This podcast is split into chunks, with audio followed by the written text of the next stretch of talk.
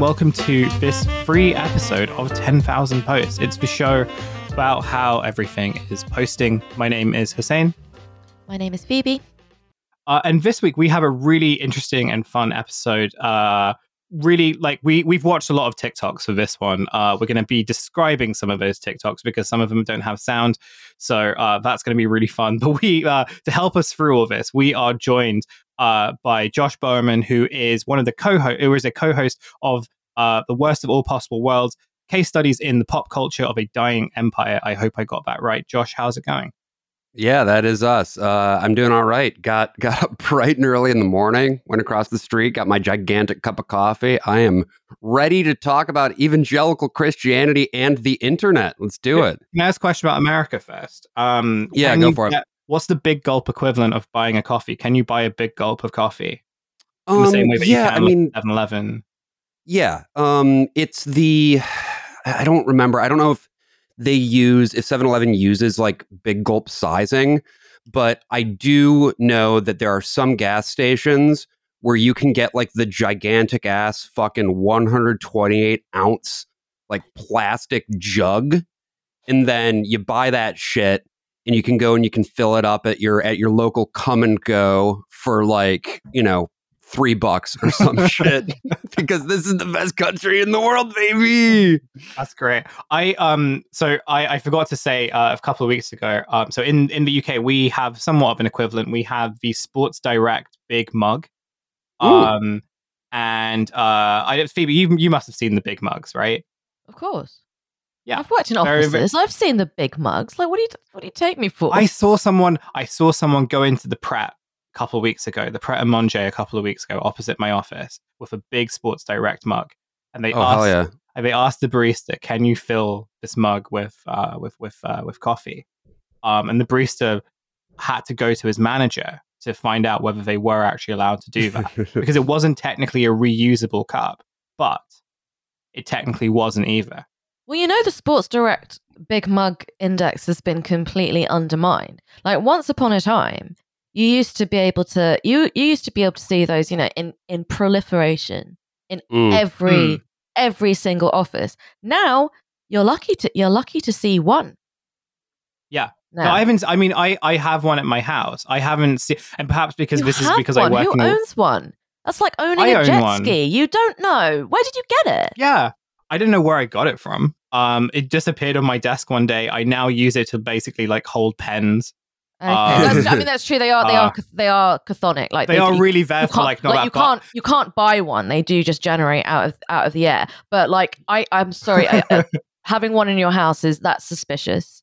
do do the prets in london have the unlimited all you can drink coffee monthly pass that they have here I don't think so. I don't think it's, I don't think it's unlimited. They have like the Pret subscription, and I don't. Okay. I, I think the subscription might give you some discounts. I don't know how it works because I don't live in a place with abundance of prats. so it wasn't really Got that it. useful for me. Nobody lives Um, anywhere with an abundance of prats.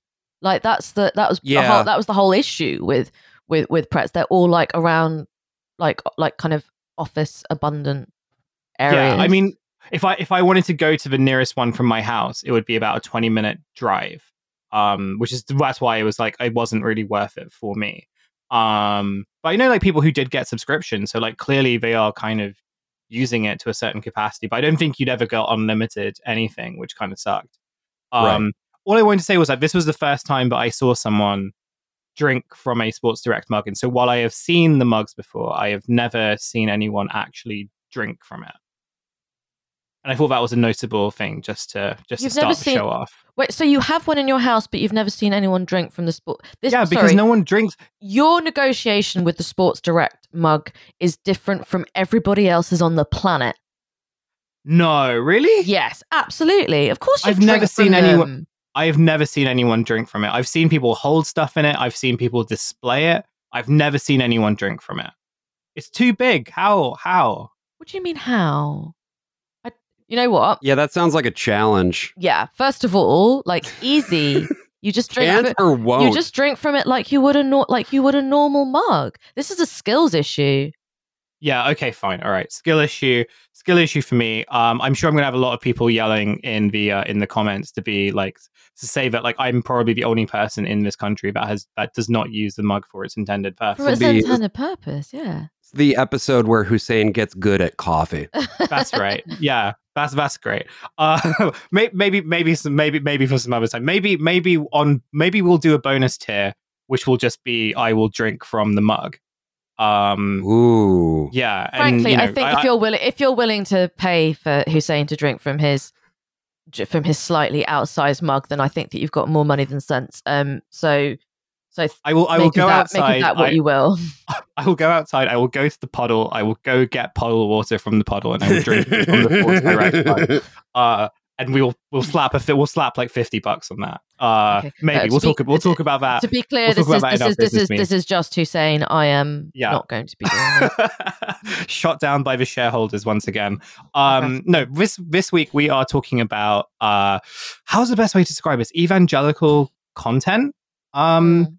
Uh, so a bit of like a preface to this. Um, this was an idea, Josh, that you uh you you proposed to us. I'm really interested in this because for like some of my academic work and some of my like journalistic work, I, I was like a religion reporter for a long time. I'm really interested personally in the intersection between religious identity and identity formations and Yeah. the digital content that is used to sort of like express that or like that comes out of that um, a couple of years ago, I was working on a master's dissertation, which like looked at Christian influences in part, um, and the ways that they were sort of using, uh, at well, they were using like Twitter and TikTok as well as like VR tools to sort of promote kind of more digitized forms of like Christian identity and everything. I, and some of the stuff that you sent me really does kind of speak to some of that, but at the same time, um, there's like a broader political context going on around here as far as I can tell. So rather than me try to explain what's going on, I feel like it's best to ask you as someone who like understands this world and also understands the very American context of a lot of this Mhm. stuff. Um, could you talk to us about yeah this type of evangelical content? Where does it come from? Um, what would you describe as like the evangelical poster spirit? Yeah. Well, so first of all, obviously, thanks so much for having me on. I'm, I'm, I'm actually really excited to, you know, get the chance to talk about this shit because it's sort of a weird part of my wheelhouse that we on our podcast talk about evangelical stuff sometimes. It's it's a piece of what we do. More broadly, we're just like looking at culture. Um, the reason that we cover a lot of evangelical stuff is that two of the three of us grew up in an evangelical environment Mm. me, of course, being one of those 2 Mhm. And um, it, it provides a, a framework and a lens that helps explain quite a bit, honestly, when it comes to uh, American culture and just the culture more broadly, because evangelicalism and, and the evangelical way of looking at things is so fundamental to a great part of the American political economy and, of course, the the, the broader uh, landscape. So, with all that said, um, I when uh, Phoebe I think sent along a message, she was like, "Hey, would you like to do something specifically about like evangelicals and weird evangelical stuff online?" I was like, "Oh yeah, hell yeah!" Mm. um, because one of the things that I like to do when I'm bored is go find weird guys, Mhm. which I think is is something that we all enjoy. That's an understandable impulse, yeah, right? absolutely. That is that is very much one of the hobbies of this show. We yeah. do like finding guys, We love and we, We find love a a lot guy. of them. We love a guy. We- yeah, we love a guy. Everybody loves a guy. And um, one of the types of guys that I've always been fascinated with is this sort of evangelical Christian influencer, right? Because what they do is they combine the aesthetic of sort of influencer, TikTok, Twitter, Instagram, whatever, with a really strange form of Christian presentation that isn't really so much about the religion as it is the aesthetic of the religion. It's it's Mm. this strange thing, and and as you were saying as well, it's also about sort of the political uh, impulse as well. So it's all of these different things all combined into one weird world, and I find the origin for a lot of this, honestly, uh, all the way back in the Reformation. Like the greatest uh, evangelical Christians, I would argue that the evangelical Christian spirit is inseparable from the poster's spirit. Mhm. going all the way back to Martin Luther posting those theses up on the church door. You know, he was a poster, and uh, Christians have been sort of posting their way through it ever since. Um, for instance, in terms of other, you know, stuff that we find historical antecedents to the current moment, you've got like Jerry Falwell in the Moral Majority. Mhm. Uh, if you're not familiar with them, Jerry Falwell, uh, very much another example of a guy, uh, televangelist from Lynchburg, Virginia, who built up a massive movement, a massive mailing list uh, in tandem with Pat Robertson, another uh, guy. And the two of them built up something called the Moral Majority by amassing this massive direct mail list and just sending shit out to that mailing list and being like, hey, are you mad? We're also mad. Let's elect a Mhm. president about it. And then that's how we got Ronald Reagan, you know? And uh, it's it's the rhetoric of it has always been so emotional and so, you know, hijacking your fears and what it is that you want, the sense of like, oh, the world has been stolen away from us, you know? And um, that line of thought, that that that sort of persecution complex, has always been baked into the way that these evangelicals just see the world. And again, it's because of what these leaders have have created. That's so, that's so interesting. This this idea of this um of this mailing list as being a kind of like a kind of proto like a like a kind of proto forum that they developed a way of It's kind of Substack. yeah, it's a Substack a way of kind of building up this abstracted community.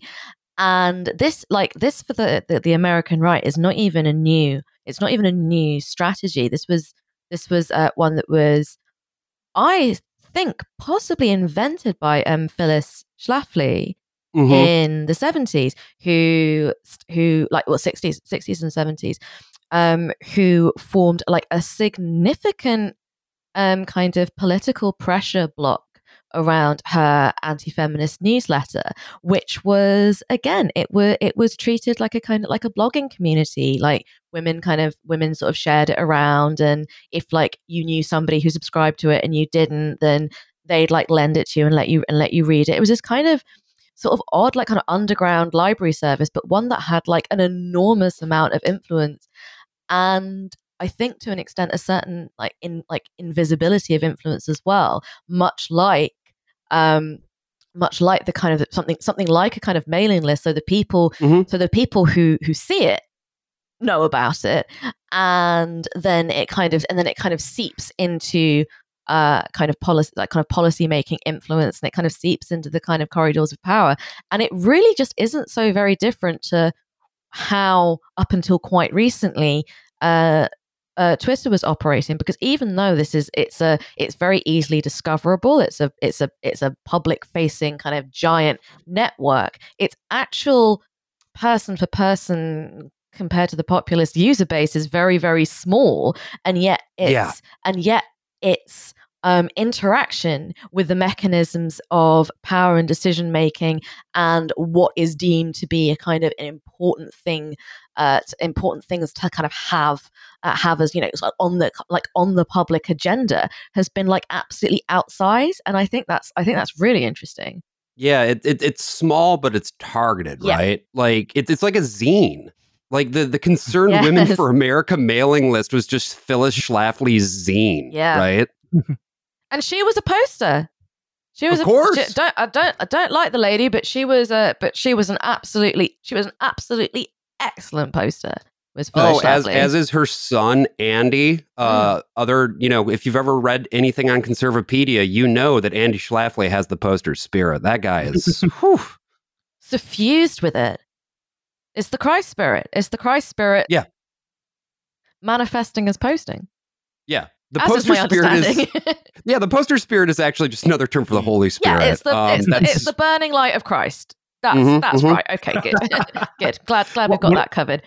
one of the things that you mentioned in your notes and before we get onto like the content uh, like the tiktok Yeah. content and stuff in itself is like sort of like the apparatus in which this kind of religious kind of type of posting takes place um and i think you sort of mentioned it very briefly in the degree of like recognizing uh or like you know jerry the jerry the, the Falwells and stuff recognizing that like you need uh or inter like uh incorporating like a political apparatus in which to effectively spread their messages um you know via another form of posting you have like you know your liberty universities other sorts of like Yeah. christian universities uh, that also a- also operate as like you know distributive centers uh, but also parts of this kind of like this apparatus to sort of spread these messages.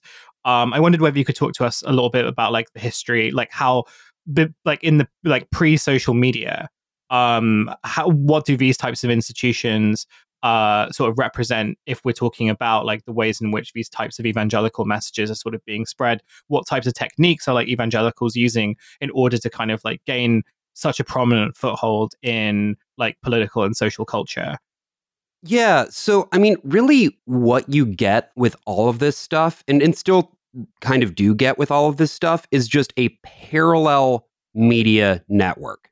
Um, and, and that's the thing, too, that a lot of people don't really know about if they didn't, you know, grow up with it or, you know, come at it from a place of research is how one of the reasons that evangelicals were and, and still are able to amass such a considerable devoted following and are able to get the ma- marching orders out so specifically is that they have this gigantic parallel media network that people are totally fucking bought into, right? Mm. Um, in academia, you've got all of these different evangelical colleges and universities, um, which I actually went to one of those. Um, so, like, I the one that I went to was actually, relatively speaking, a real college, a real liberal arts college, but like the funny thing is, in the course of the past decade, decade and a half, the lane for actual Christian liberal arts colleges in the United States has kind of shrunk. And the school that I went to has pretty much just become a freak uh, uh, factory in the way that a lot of other places uh, have become, which is which is unfortunate because you know the there's a there's room for that, or at least there was room for that but because I think the overall lane has shrunk for like a Christian alternative to whatever else, it- all that's left now is the strict dogmatic, um, hardcore. Hey, you're going to go here to propagate the message and uh, become a foot soldier for the conservative movement, kind of thing. Mm. Um, so you know, going back to Jerry Falwell, Liberty University um, that's that that was the the school that he founded in conjunction with his Thomas Road Baptist Church. And if you've ever heard of Liberty University, it's probably because Jerry's son, Jerry Falwell Jr., uh, noted fucking you know philanderer, cuck fetish guy, um, who liked to watch his wife with a pool boy.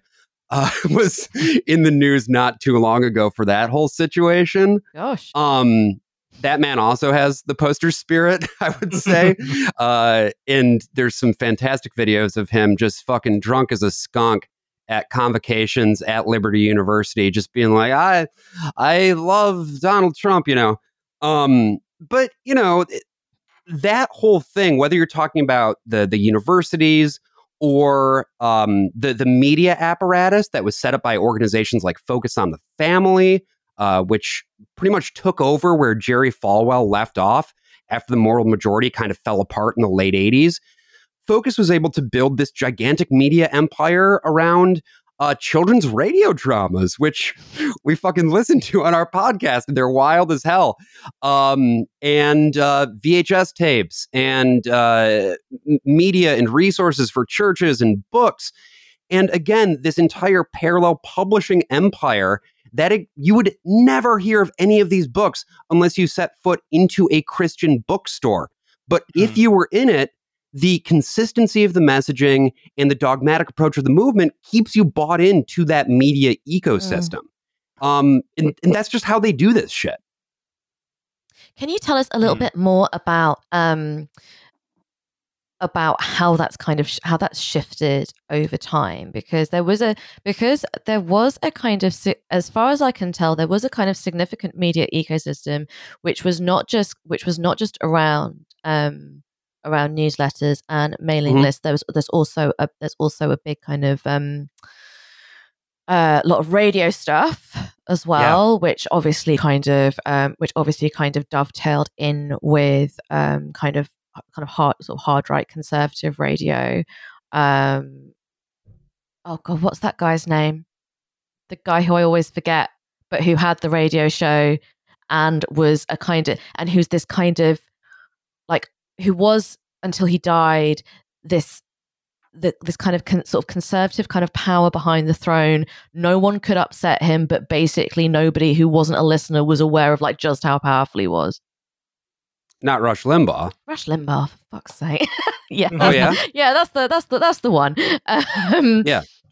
So I'm just so yeah. So I'm just wondering, a how that's kind of shifted over time, and also how that's kind how that kind of fits in with this existing with this existing ecosystem, um, and also whether it's sort of become the case that the American evangelical movement is now sort of inseparable from the conservative one, or whether there is still a kind of progressive strain in, evangel- in evangelism like there used to be.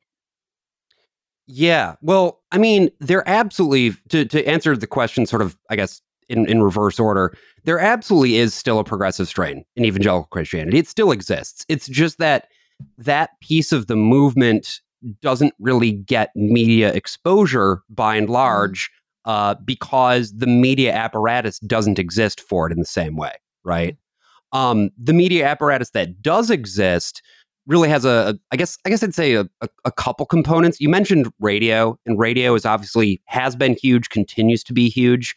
Um, there are, I don't even know how many. I'd need to get the numbers. I'd need to do some research. But like one of the biggest things that has kept the thing going is radio because there are all of these independently owned and operated or corporately owned and operated Christian radio stations. Mm. And in many markets, Christian the Christian radio station, so like in my hometown for instance where I grew up, um, the Christian radio station, the local FM station has the highest listenership of any radio station in that market.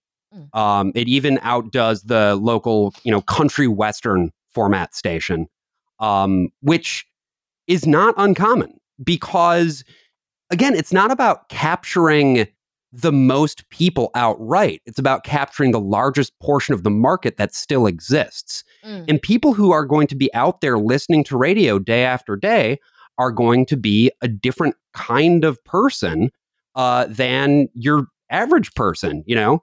Um, so, in terms of what radio distribution looks like, a lot of it is through syndication. You've Mm. got uh, different radio shows. Focus on the Family, again, being another very good example of this. The show Focus on the Family, started by a guy named James Dobson, another classic guy, would recommend looking him up. He made his bones and uh, sort of got his fame by doing the last interview with Ted Bundy before he was executed. Um, Gosh. which is, yeah, no, it's, have you seen that tape? It's wild. No, I, th- I haven't like, seen it, no. Honestly, like I think in like in terms of kind of like an like a kind of intersection of things that I just have no interest in seeing. I think that yeah, I think that like that's probably like a confluence of all of my nah, not going to watch that. One Yeah. one wild and precious life, not going to spend it watching that.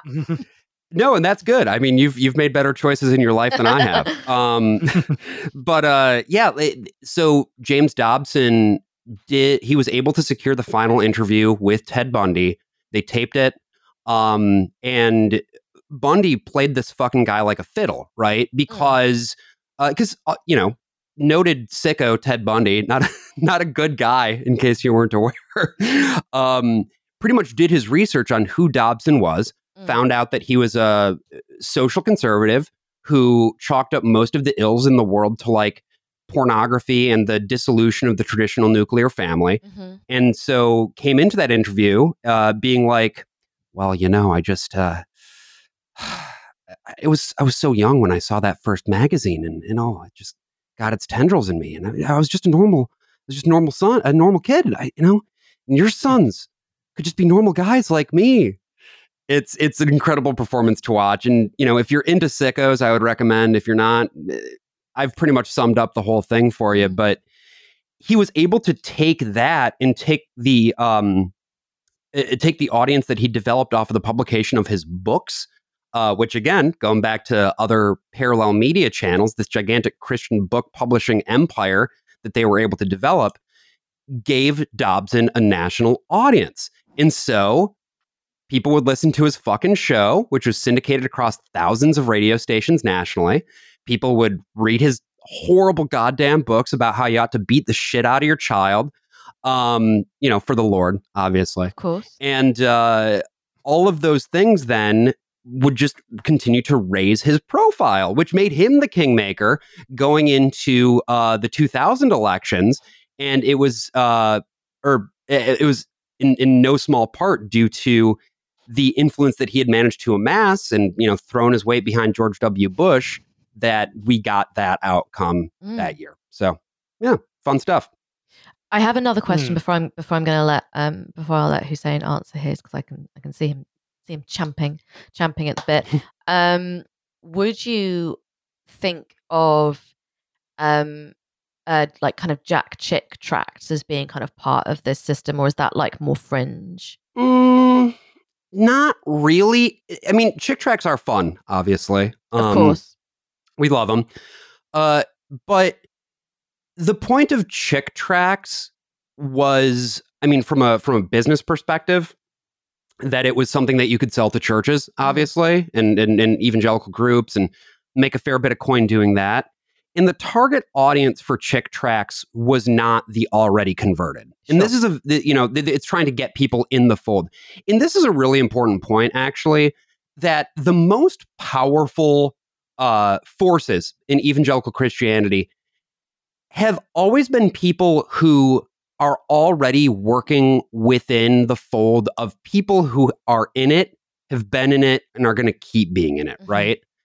They will always make rhetorical moves toward the idea of oh you ought to believe in in jesus or whatever the fuck right because you gotta you gotta be closing you always gotta be closing Mhm. but in reality you're not going to be able to develop a lucrative base of operations from people who have just converted to your religion that's not how this Mhm. shit works right Yeah.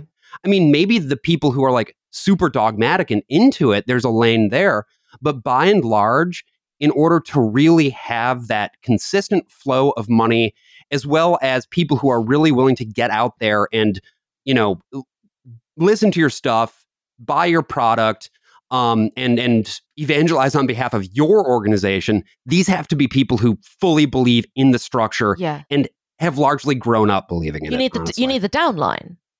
yeah Yeah.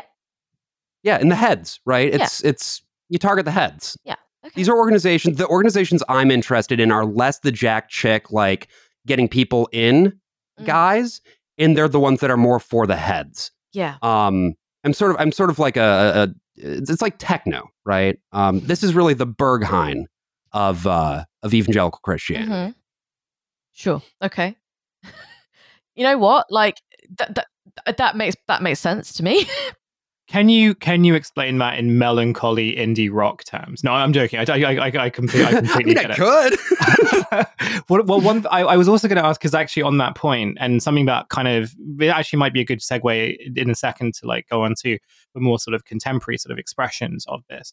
But you were sort of like in terms of structure, obviously Mhm. one of the things that is often associated with these types of evangelical movements um you know in in terms of like the finances and stuff is also kind of the ways in which they sort of financially sustain themselves the attachment to like certain i don't know if we can call it well certain uh, uh triangular schemes uh for lack of a better term yeah um, but like Mhm. how they're often like associated with these types of groups. And I wondered whether you could talk to us a little bit because that also seems like quite. And I'm not saying that it's exclusively kind of situated in the states, but it does feel like quite an American phenomenon um, when it comes to sort of like the ways in which this type of evangelical language um, is both sustained by, but also informs a kind of language around uh, like these types of exploitative like financial schemes.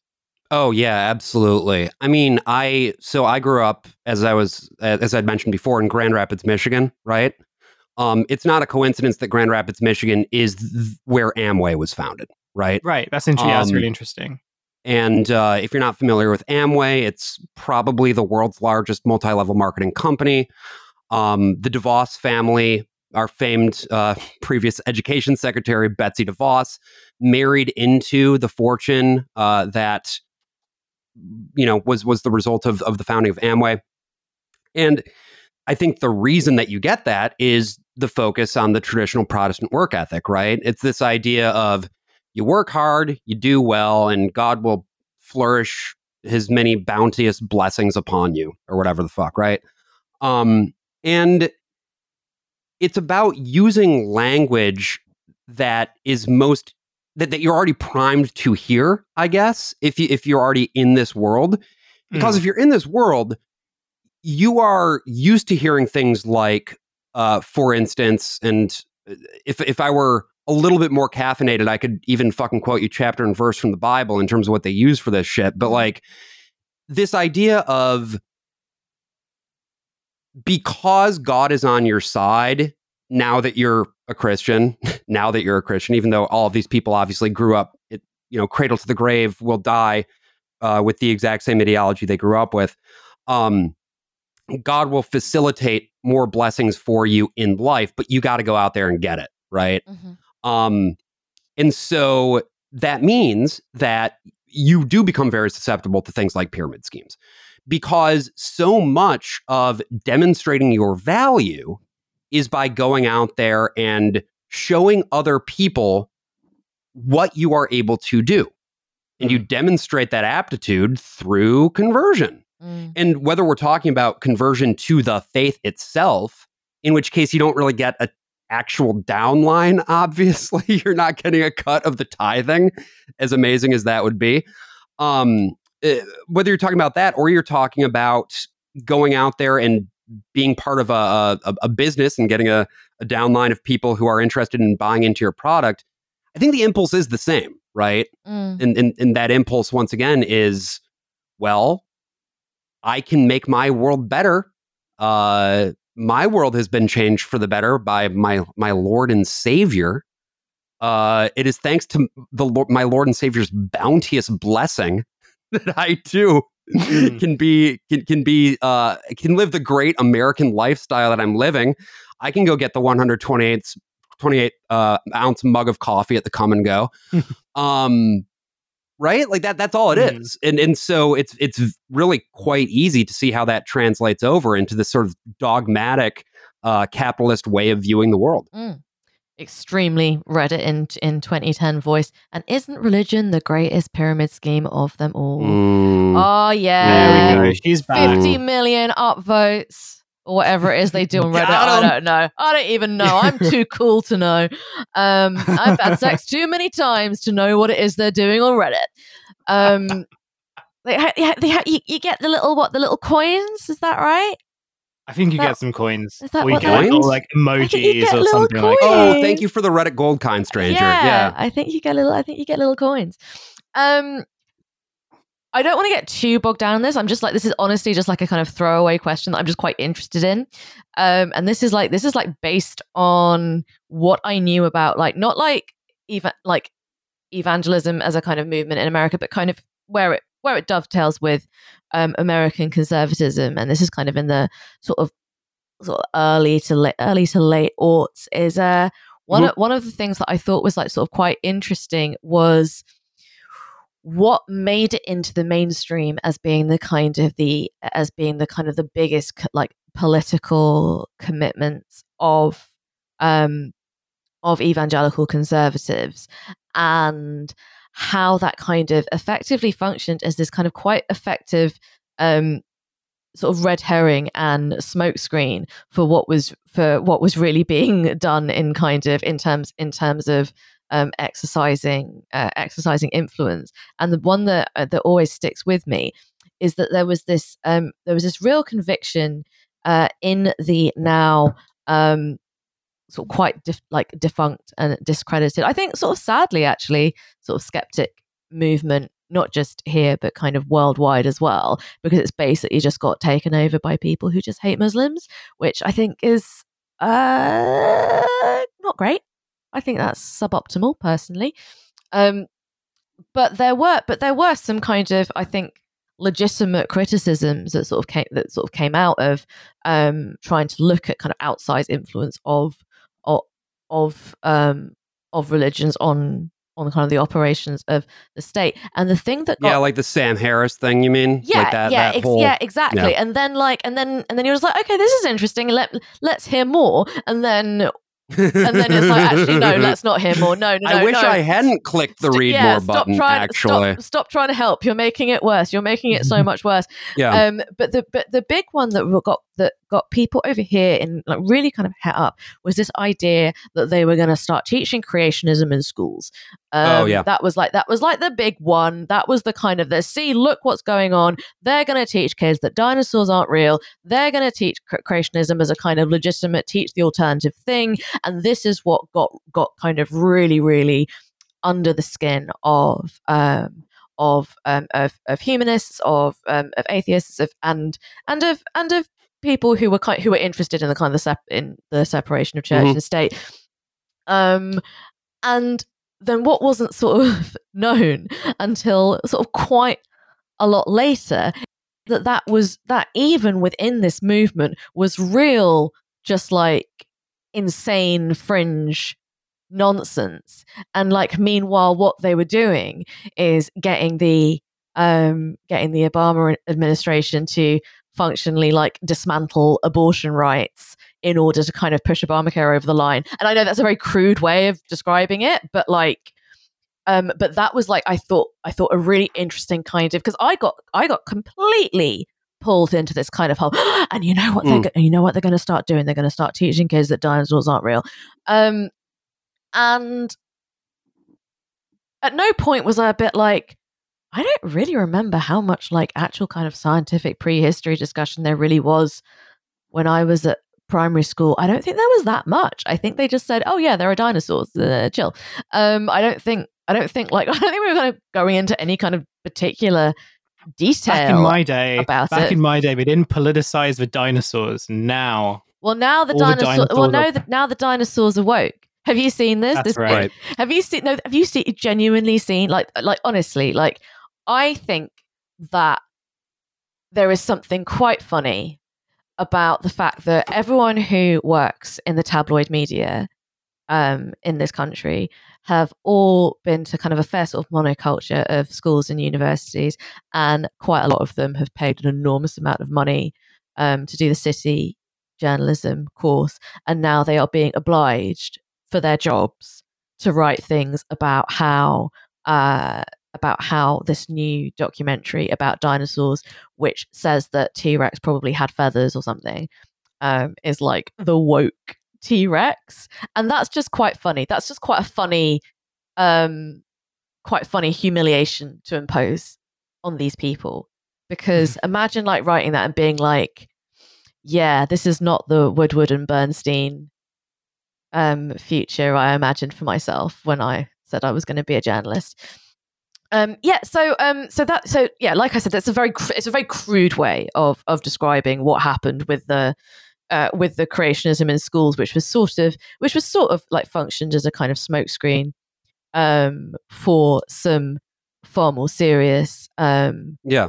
uh, f- far more serious groundwork for um, for the situation we're kind of sort of the disastrous situation we're seeing now, and I wonder how these kind of abstracted communities um, played into that, or whether they didn't have as much of a role as we would as we would think because it was a lot of blogs I, I remember there was lots Right. of like lots of like evangelical blogs doing the rounds Yeah, well, and and there's different groups within the movement too, Mm. right? Like in different different components of the movement have their own little thing that's their biggest concern, right? Um abortion was always the biggest Yeah. thing and you know, now in the United States the dog has caught the car and they're honestly not sure what to do about it. Um that's the thing about, you know, effective uh, mobilization, and the Democrats understand this all too well. That if you just don't fucking do anything, but you keep the rhetorical message of, "Oh boy, they're coming for you. We're the only ones who can protect you." That that's that's an effective way to get people to come out and vote for your thing. But the problem is, once you actually do something, uh, then you might run the risk of blowback or something like Mm. that. Um, so you know, conservatives, uh, evangelical conservatives, have have wanted things like, for instance, uh, teaching creationism in schools Mhm. and uh, allowing for teacher led prayer in schools. Uh, and of course the the the outlawing of elective abortion on demand. And they're now in this place, I think, where they've come to begin to assess. Well, this is what we want. Mm. This is the desired outcome, but is getting it right now in the public frame for everyone the way? Mm. Or have we overstepped a little bit? And do we maybe want to, you know, keep the rhetorical pressure up for the people who support our movement, but sort of soft pedal some of the action um, on a public policy front? Mm. because they're very concerned and they're very canny about like picking which issues can be winners and they miscalibrate a lot i mean the the current fucking freak show that's going on with uh, anti-trans legislation Mm. and, and, and all of that is not it's not a winner it's not gonna be a winner they're just so high on their own supply that they've convinced themselves that like uh, going after 16 year olds is is a good way to win Mm. friends and influence people um and it might work out for them in the short term but in the long term it's not and that is strictly talking about an electoral perspective on a Mm. fucking you know uh, actual individual impact on people perspective it's it's fucking horrifying Mm. um yeah it it's just these fucking people can't literally the, i think the thing that i just would like people to take away from this if they're not familiar with sort of what this mindset looks like you have to understand that they truly do not understand what the world looks like outside their bubble. They have no frame of reference for it truly. Some people think it's like oh they're operating so cannily and they you know they, they, they're, they're looking at all of their they've done a swot analysis and they understand like exactly what to do and how to do it no the reality is most of them are just fucking dumb venal assholes Mm. who only see the world from the perspective of being under siege because it's what they've heard from all of these fucking people who have been pressing it into them day in and day out. And so that's the only way that they can see the world. And that's the only way that they can do politics, Mm. which paradoxically actually makes them a lot weaker than a lot of people think they are Yeah. because their worldview and their structure is so inane that it will crumble under actual pressure.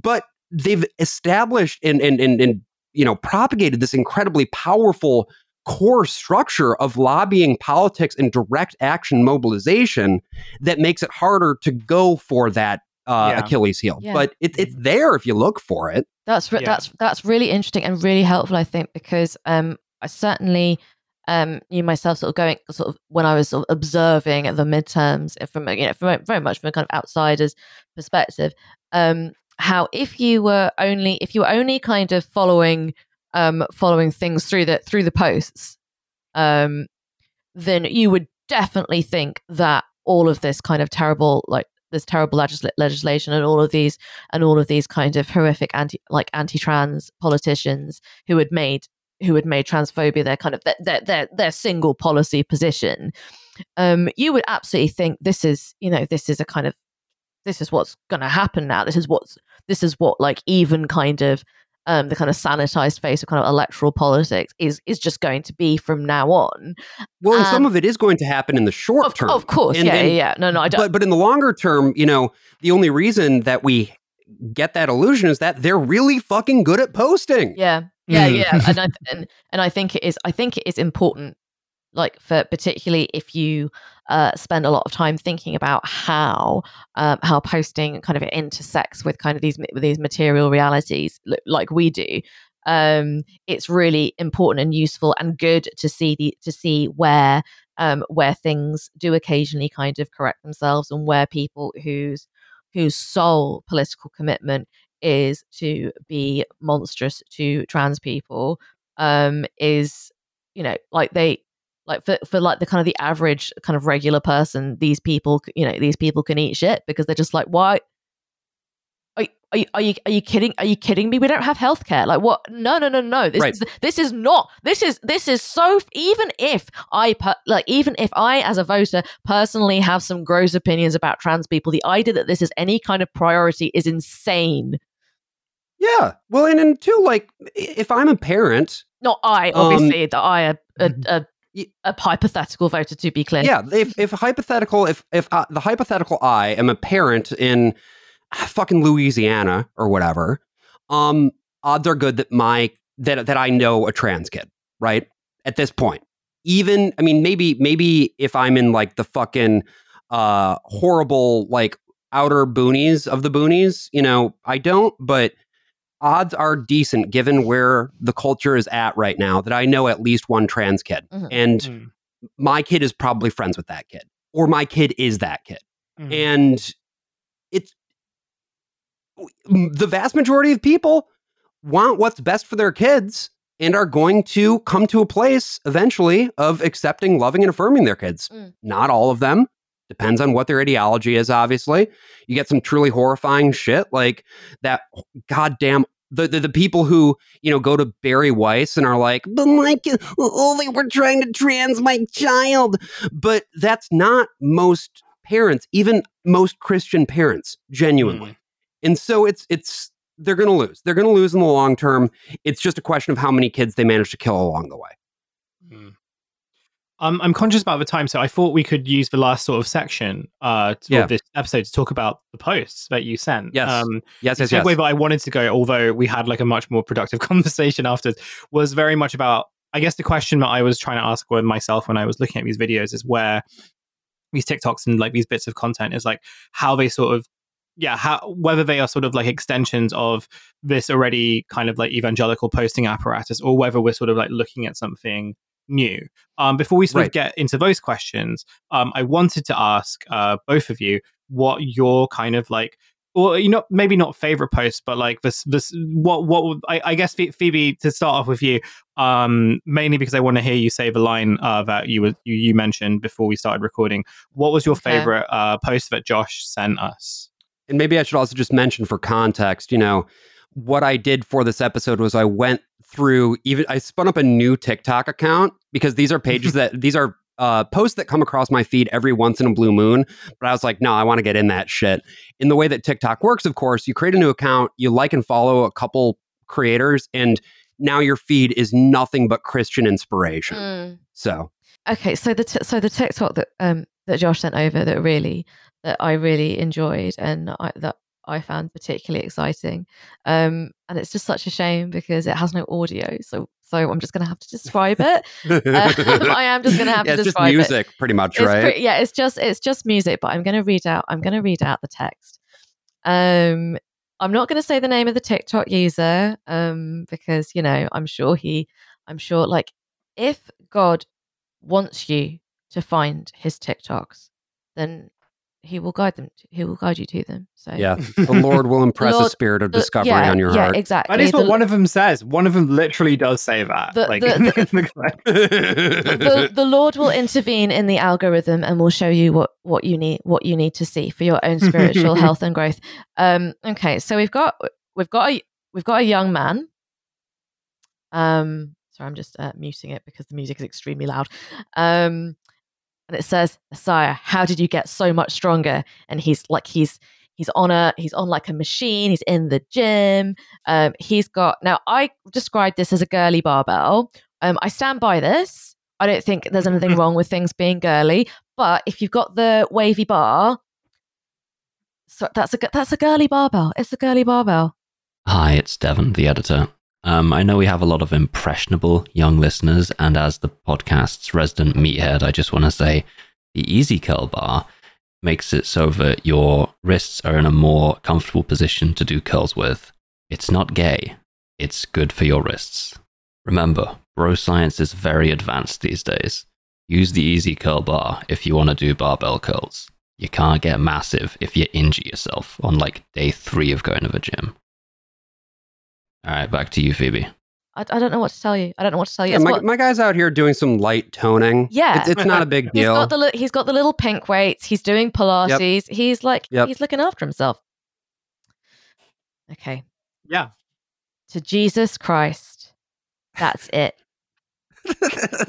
That's it. That's it.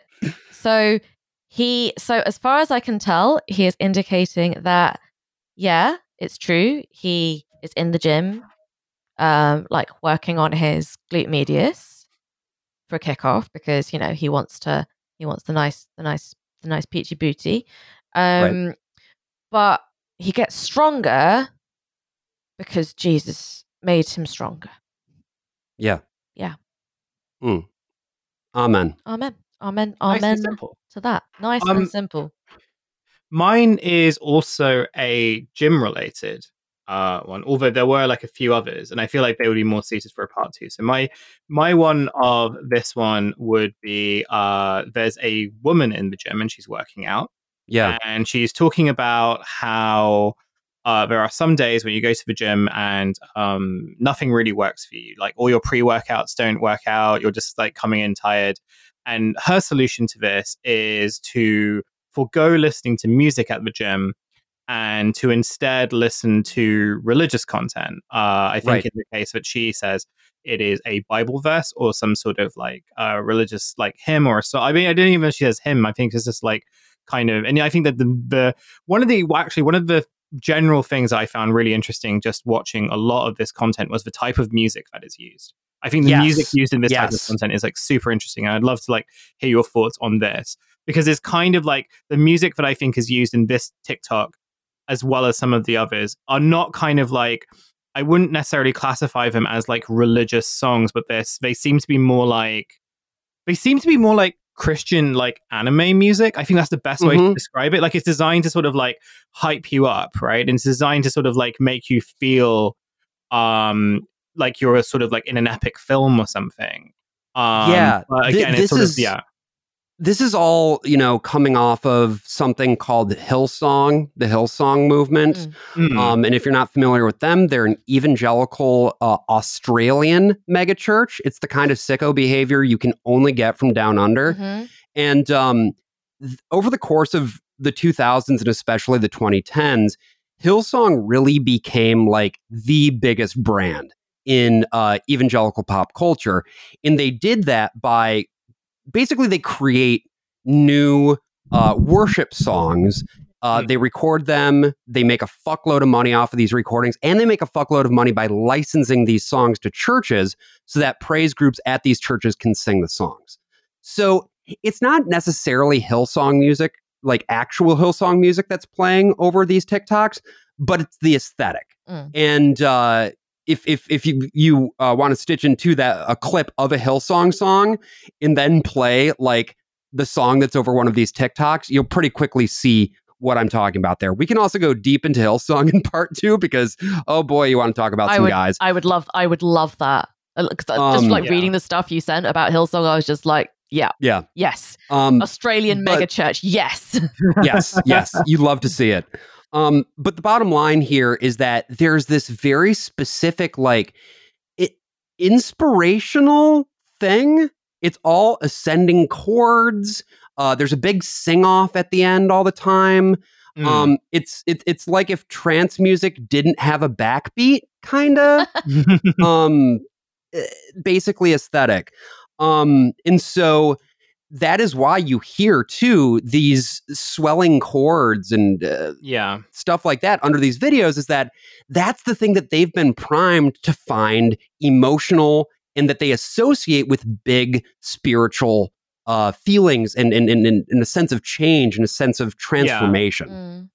I've seen this kind of content quite a lot on my sort of feeds, like my Instagram feeds and all this stuff. And again, it's really weird because I don't feel I feel like I don't really search for those things, but I think it began when um, I somehow fell into a rabbit hole of like kind of uh, Instagram girls doing Bible study and kind of Uh-huh. like Mhm. all studying Bibles. Don't ask how I Look, got this there. is like for- this is not this is not the space for fetish chat. It's leave not. that- no, oh, okay. leave okay. that You'll the, leave, leave leave that that for the, leave the that. patrons. I think. That's right. Mm. That's right. So, it was, you know, short story Girls was that doing it was Bible study. Come on, man. no, but they they show the pictures of the Bible, and it's kind of like they sort of do. You know, it's kind of like there's a lot of stuff that's taken out of like BookTok, for example. There's a lot of stuff that's taken out Mhm. of um kind of wellness uh types of spaces. It sort of feels like what this type of content does, like whether it's gym content, whether it's sort of like um self optimization content, is like to kind of they're they're taking stuff that's already kind of like quite popular and proliferating on social and Mm. kind of adding um or, or sort of applying certain like religious aesthetics to it or Yeah. even like the reverse right like they're sort of um taking they're using kind of things that are already popular online and remixing Yeah. them. I think it's more like that. um, I think sure, like surely it's that um is that platforms develop um develop Hmm. aesthetic norms and aesthetic conventions, and then people kind of slot whatever their kind of special interest yeah, is and I guess them. uh, I guess like the broader question I was going to ask you, Josh, was like whether um like how you feel like this type of content like does it sort of indicate a change in the way that um yeah in the way that like religious expression is kind of being conducted uh because I guess like some of the other videos you send uh, you you sent were like just people kind of going on TikTok and basically giving sermons, right? And so it's kind of like almost taking like old kind of aesthetic material and applying them. So like one of the, the funnier ones that I saw, but one that I think is quite telling is um there's a TikTok where a woman is kind of like, you know, stop right there. God guided me. God, God guided uh, you to hear this, and like, you know, I just want to pray for you and all those types of things, right? And like that to me, the one where she of, starts yelling about Yeah. uh, how demons and snakes your and bedroom stuff. needs to be clear of demons. Yeah. yeah. yeah. Um, Which is good I because mean, ever since yeah, I that's watched that. TikTok, my bedroom has no demons in it. Yeah, anymore. exactly. I So, mean, like, exactly. I'm So doing great.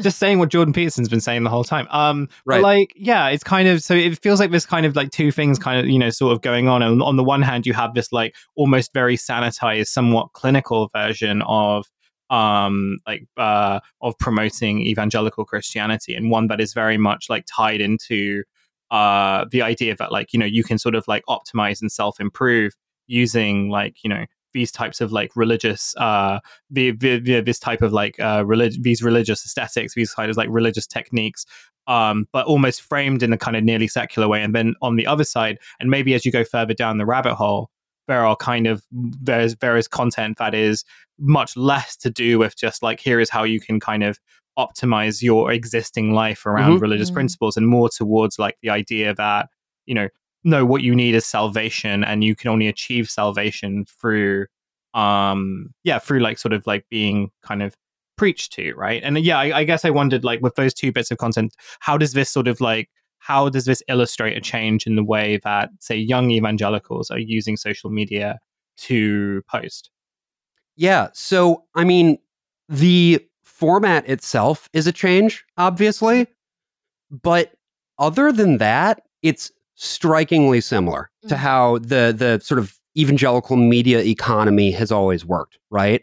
Where it's all about taking the thing that exists and sort of creating a parallel version of it that is aesthetically very similar, uh, hits all of the sort of same points, but is stripped of everything that is quote unquote like worldly or of the flesh, which is a, Mm. which is a common term in evangelical circles. It's this idea that you know there's the realm of the sacred and the realm of the secular. Um, in that the best way to keep oneself sort of pure and on the right track is by avoiding exposure to things that might lead to you know temptation or going off the right path. Um, it, I, I I took a couple notes on uh, comments that were left on some of these TikToks, and I think they're actually pretty illustrative of like what people take away from this. Because you Mm. got to keep in mind that, like on TikTok, obviously the vast majority of your users are going to be adolescents, and they're searching for meaning. They're searching for a reason to keep going. They're searching for a way out of what is one of the worst times to ever be alive in some ways um in, in, in especially i think to be an adolescent. You know they've seen the atomization of social life um and in many ways just feel so isolated.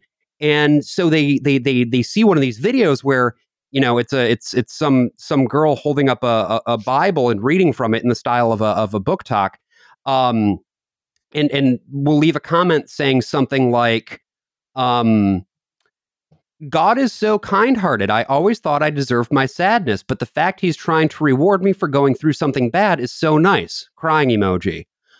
Um Mhm. or uh, uh, there's like another video right of talking about how like you know the oh the flesh uh, wants you to sin but stay with god and the comment says um it's so weird my flesh telling me to skip but my mind is so engaged and wants to listen um another one uh some person posting a video of like reasons to stay away from temptation and the comment is Immediately after going back to a bad sin that I keep going back to, within seconds I see this, which proves that God is working to help us stop signing. S I N I N G. it's Supposed to be sinning, obviously, but it's very important to read the quote verbatim. So of course.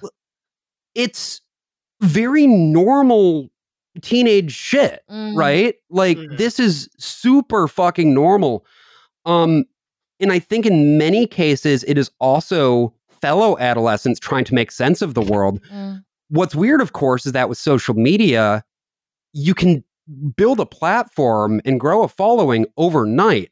And so as has always been the case with evangelicalism, there's this question of well how much of it is for the sake of faith and how much of it is for you Mm. um, and the answer is unclear at best. Mm.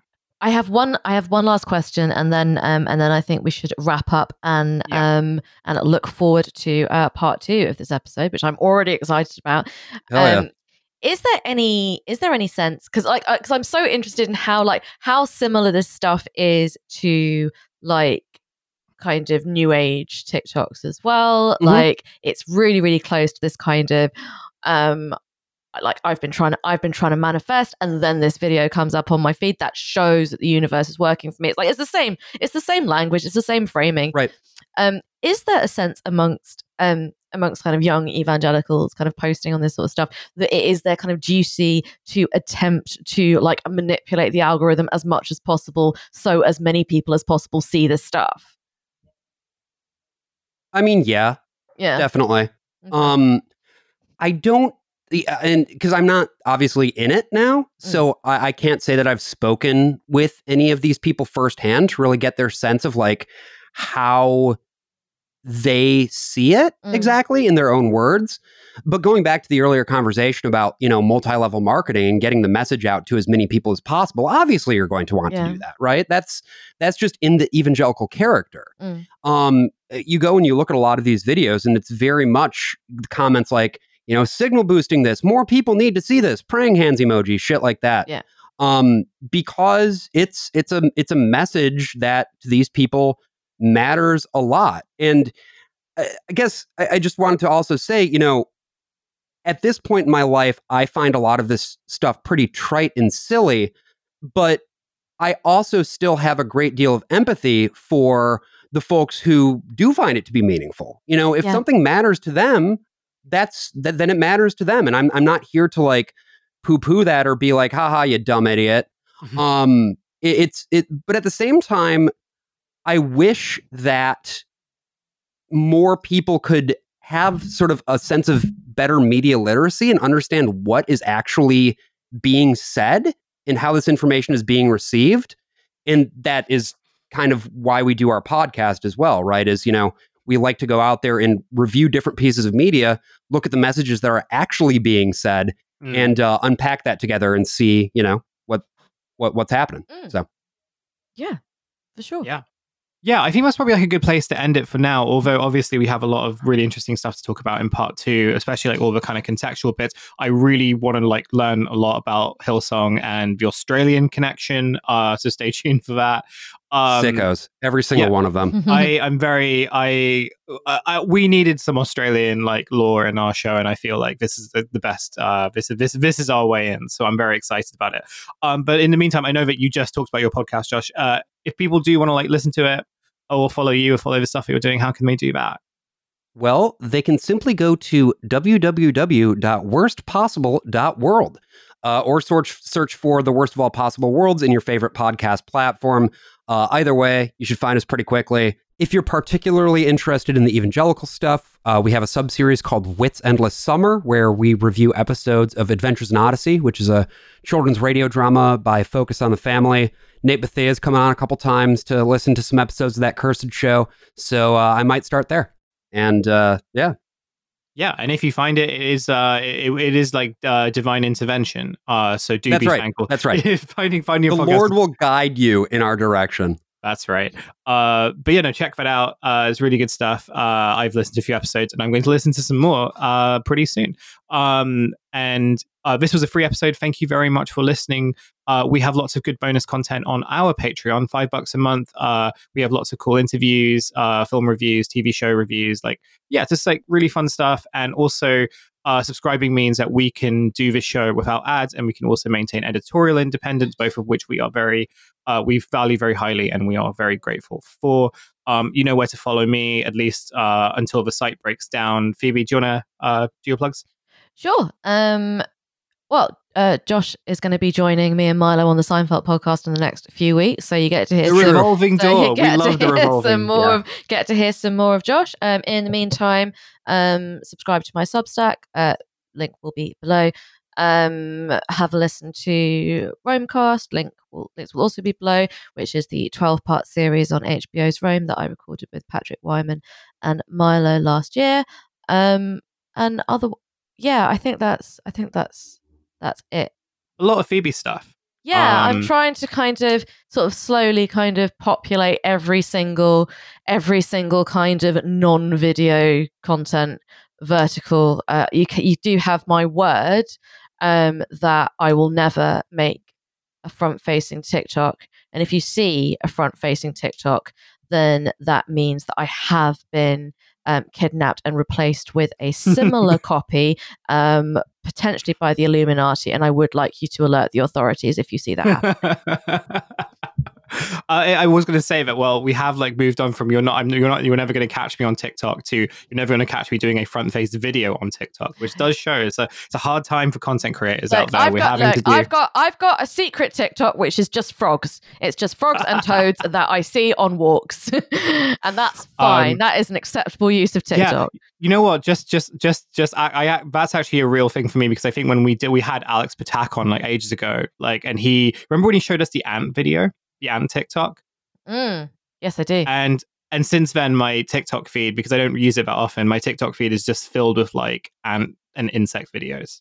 So thank you, Alex Patak. I guess. Uh, yeah, you'll see my insect TikToks literally at the some point opposite when. of where God would take you on the on the algorithm. I think. Well, yeah, You know, uh, yeah. maybe for I now. don't know. Maybe I don't know. For maybe, now. maybe maybe Jesus does want you to see bugs.